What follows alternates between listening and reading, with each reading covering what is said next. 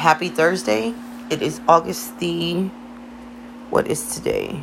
August the 13th, 11:24 p.m. I haven't been on here in quite some time. So many things happening, so many things going on. You know, life's just been busy. I haven't been on here recording. I haven't meditated. I finally journaled the other day. And I don't know. Life's good. I shouldn't complain.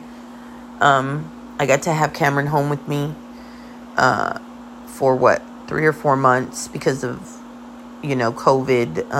And she went home about a month and a half. No, about a month ago. I guess she finally went. No, she went home back in June. But she still comes pretty often. She was just here last week. Eric got accepted. I don't know if he had already been accepted into school the last time I was on here, but he'll be leaving next or Wednesday, coming up on the 19th. He'll be going to Texas State, and that I'm so proud of. You know, I forget in, you know, this breakdown or this awakening or whatever I went through, it's been real easy to focus on the things that I'm not happy with in my life, which are of my own doing, right? We all have to take responsibility for our lives and whether we're happy or not. But I forget to reflect on all the wonderful things that my life has. I have 2 beautiful children who are healthy, smart, loving, good kids. Who, not that school or any of this makes them a better person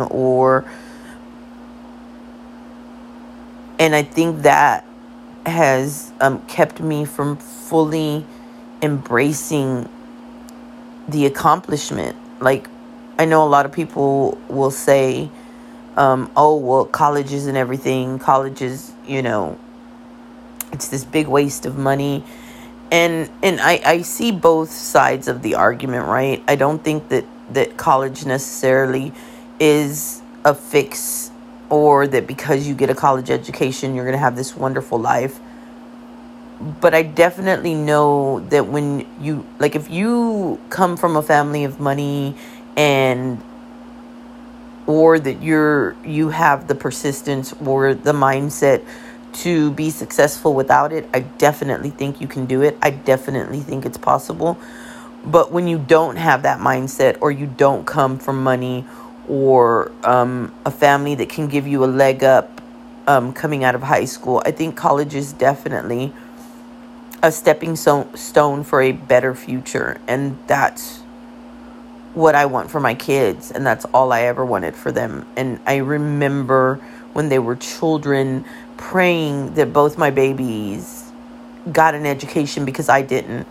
And that's not to say it's my parents' fault. It's, you know, I'm from a different generation. Life was different. My parents didn't understand the importance of education, or even what it could do for me in my life and my future. But I knew I wanted different for my kids from the time they were born. And so I prayed that I would be able to give them that. And I have, and me and Andrew have. And wow, like, that is a fucking accomplishment. And I need to quit letting whatever voices in my head tell me otherwise. I'm proud, and I've done good stuff with my life. I've been a good mom. I've raised 2 amazing children, and I'm proud of that. I still got a lot of self-work to do, boy. I still got a lot of shit to do on myself. And I'm still stuck in that. But I feel like I'm getting closer to it. I do. You know, when all this shit happened, when I had my first, when God came to me. God, I can't believe it's been, 2 or 3 years ago? I don't know. I'd have to look in my book to remember. And, you know, I haven't been able to embrace that, but I remember him saying, just stop worrying, Erica. Just live your life the way you're living it right now, and everything will work out. You're going to help people, and you're going to teach people how to love themselves. And that's still that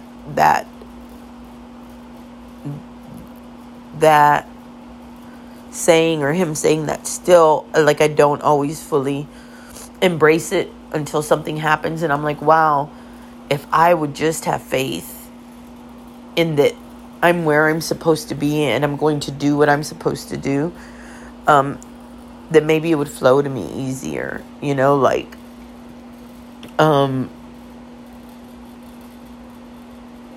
my cousin, who I hadn't spoken to in years, we were best friends growing up. We were fucking, like, two peas in a pod, doing shit we weren't supposed to, and then we got pregnant, had kids, you know, our kids became our priority, and we just kind of, you know, it happens, you know, you just lose touch. And then a few months ago, she started, you know, reaching out to me more, and I don't know where I saw her or what happened, and we were talking, and she's just, you know, she married her, I guess you could call him, high school sweetheart, and I wouldn't say I didn't care for him much. I didn't care for the way he treated her. And even back when we were 18, I tried to tell her, you know, like, 'cause she got pregnant and I felt like, you know, she thought that was going to keep him. And I guess it did, 'cause they're still together now. But he was very, abusive, not physically, but emotionally.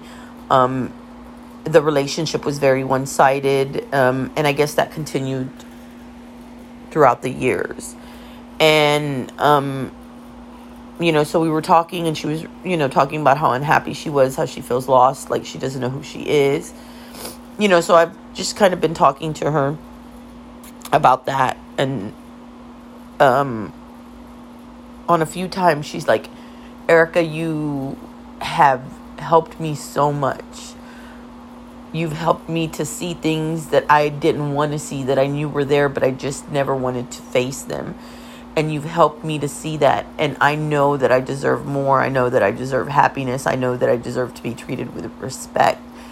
And so, unfortunately, she's going through a real trying time right now, because he, of course, doesn't understand that, especially when he's been living, you know, with this woman for 20-something years, and she's always allowed him to be who he was, and now she's questioning it or asking for something different, and he has an issue with it.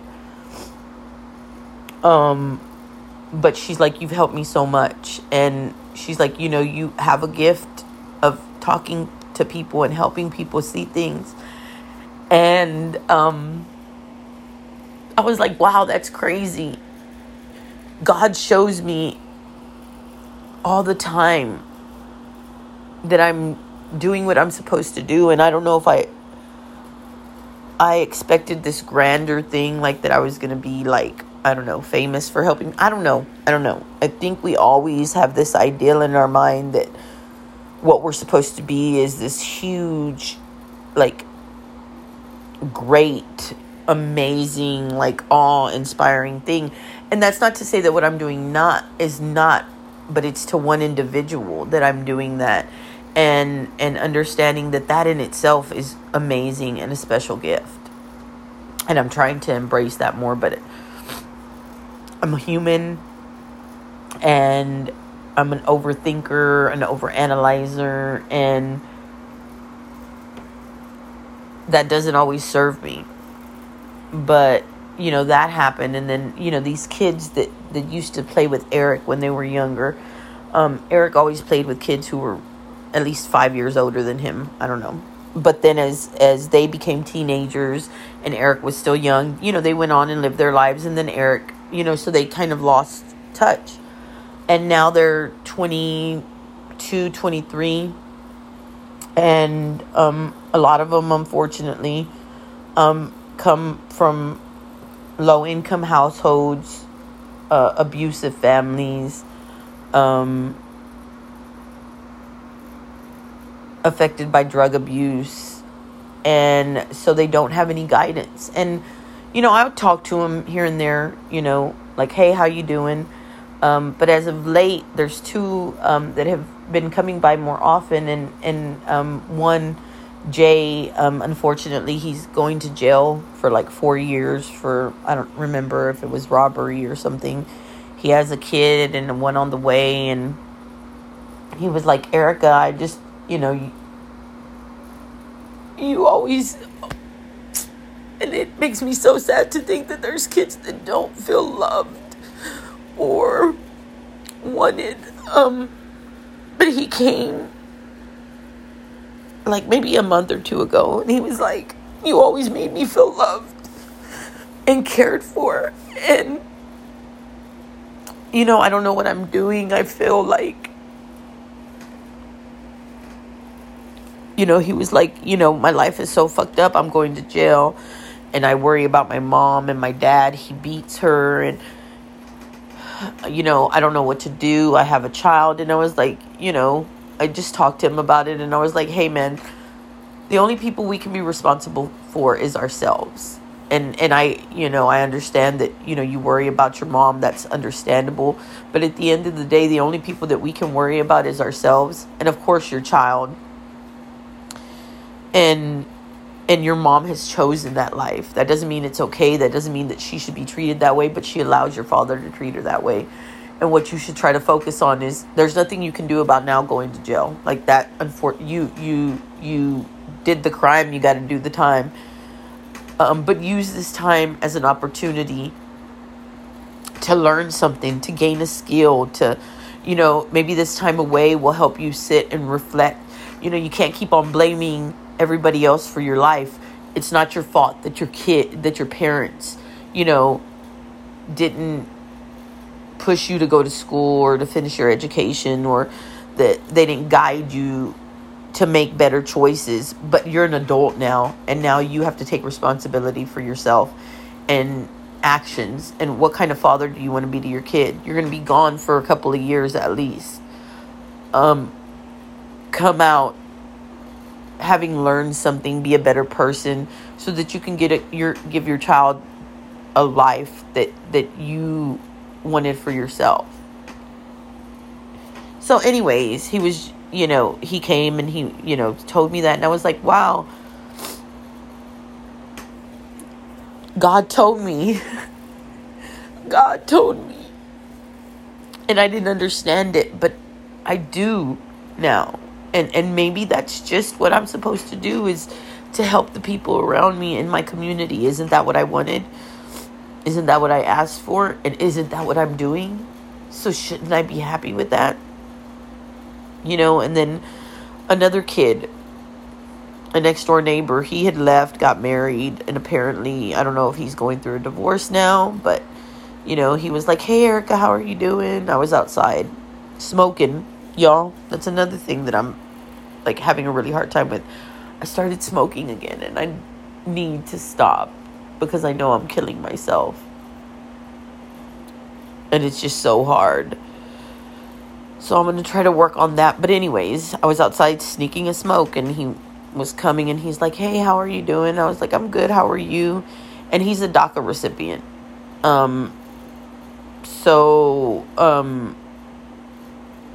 He was having problems getting his work permit.